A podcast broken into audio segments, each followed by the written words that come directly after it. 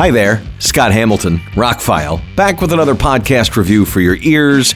This will be a revisit to 2021's The Matrix Resurrections. I think this was the first movie I saw in Alaska. I had waited a while, waited a few months. Yeah, I think so. Um, I had to see it in the theater, and I posted a review. And for the most part, I liked the movie. So this week it came out on 4K, and I had pre-ordered the Steelbook basically because it matches the other three Steelbooks. I bought them when they came out in 4K from Best Buy, and this new Steelbook, pretty much same art design, save for the bullet on the spine because that ended on the third one. But anyway, yeah, I just OCD was going to make me complete it if I wanted this as a home video release. So I pre-ordered it about the time the movie came out, and um, this was not one I was going to watch on HBO Max, which I did watch it again a second time to kind of cement the movie in my memory. Sometimes it takes more than once when I see a new movie to just really, especially since I've seen the first three Matrixes several times. So the short version is, um, well, this review will touch on some spoilers, but I won't get into heavy spoilers, but is more going to be about the 4K disc, which is the second must own home video release of 2022, in my opinion. It is state of the art audio and video. So the movie, watching it again, it's two and a half hours and it's a little long. It's not terribly long. It doesn't, there's a lot of story, there's a lot of stuff that goes on, but there's a few things that could be trimmed. Now that this is my third time through, um, there's a couple scenes that stick out as okay, this, this, this scene clocks in a lot longer than most other scenes in the movie. And one of them's an info dump, another one is just, I don't, I don't know. But other than that, I don't know how much I would trim. I mean, it's it's it's still a little self-indulgent, but then again, that's part of some of the themes that are in the movie. Watching it again this time, I'm I'm I got the meta and the meta on meta, but now I'm I'm like the meta on the meta on the meta. I just think it's still pretty cool that Chad Stahelski plays Chad, um, Tiffany's husband in the movie is Chad Stahelski, who was Keanu Reeves' stunt man, stand in in the first Matrix movie. He directed the action in the Matrix movies, and he's now the director of all the John Wick movies. And then he's in this, and he actually has a fight scene with Tiffany when she becomes Trinity. Sorry for the minor spoilers. Um,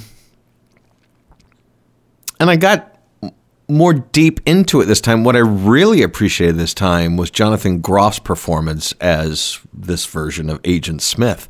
I think he's fabulous. How he brought in some of Hugo Weaving's mannerisms, but made the character his own. I, I watching it this time, I just really got a kick out of watching his performance. And I also watching it this time. I want to see more in this universe. I, I know it didn't make a, a boatload of money, but um, I think there it feels like there's a plan to make more, even though we haven't had an announcement yet. I think it's a good sequel to the original movie. It almost discounts two and three. I mean, they talk about the events of two and three and its flashbacks, and the way they weave it into the movie is very interesting. How it's a video game made, but it's not, and kind of a rebooting of the Matrix. I, I don't, you know, I I think it's actually pretty creative, everything they did. It's not a perfect movie, it's got some flaws, and with a little editing, it could have been a great movie. But it's as sequels go, they spend a decent amount of money on it. The special effects look incredible. The fight scenes are really good.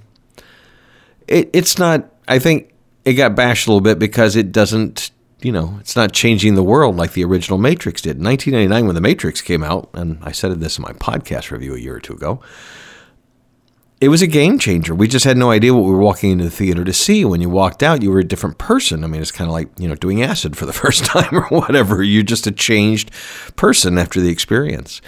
And now we're jaded to those kind of experiences. There's been many mind bending special effects filled films that, that have blown our minds repeatedly.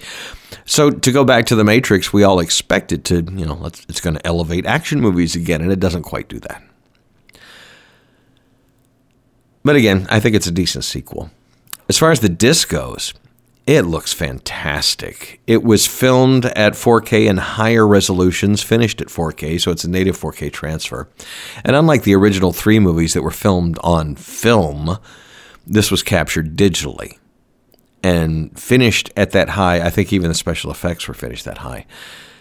This is a near perfect transfer like Dune was. They're both Warner Brothers films, so kudos to Warner Brothers for getting it right on these two new films. Warner Brothers has done a great job with classic films like uh, 2001 A Space Odyssey, Wizard of Oz. Those are two of the best 4K discs I own. The movies look incredible. The colors, the HDR, the soundtracks, all of it. Um, they did a wonderful job. Classic movies, you know, you kind of expect them to lavish that kind of attention on them, especially those two movies are two of the biggest movies of all time. But with Dune, which was a decent sized hit, and, and, and The Matrix 4, which wasn't as big a hit, they lavished just as much attention. This transfer is perfect. The close up details from eyelashes to blemishes to, to the weave on their costumes. It's incredible how much detail is captured in these shots. The opening shot turns out to be a reflection in a puddle, and it's so clear at first you can't tell. It looks like the camera's upside down. And then you think it's a mirror.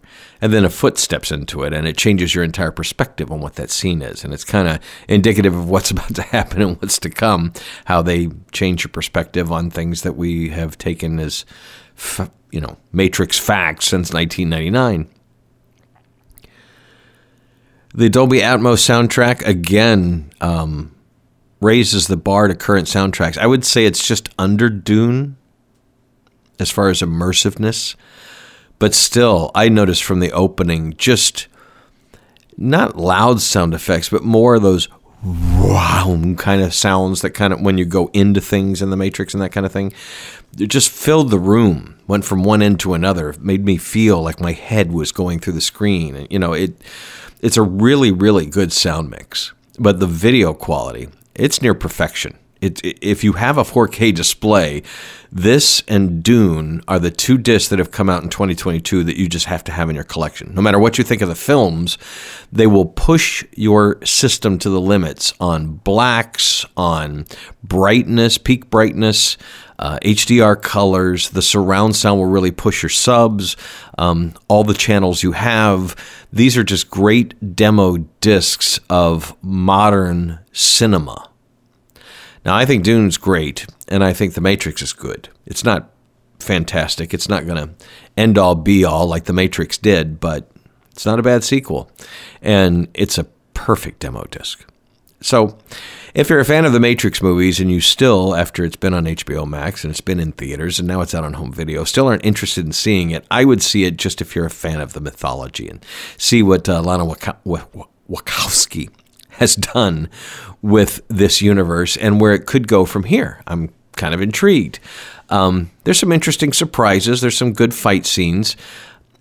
I think that we could have pulled the camera back a little bit. The big Morpheus Neo fight scene was great, but some of the other scenes we got a lot of cl- more close-ups than I'm used to from the Matrix movies and, and Deadpool movies and John Wick movies, and all these people were involved in those films.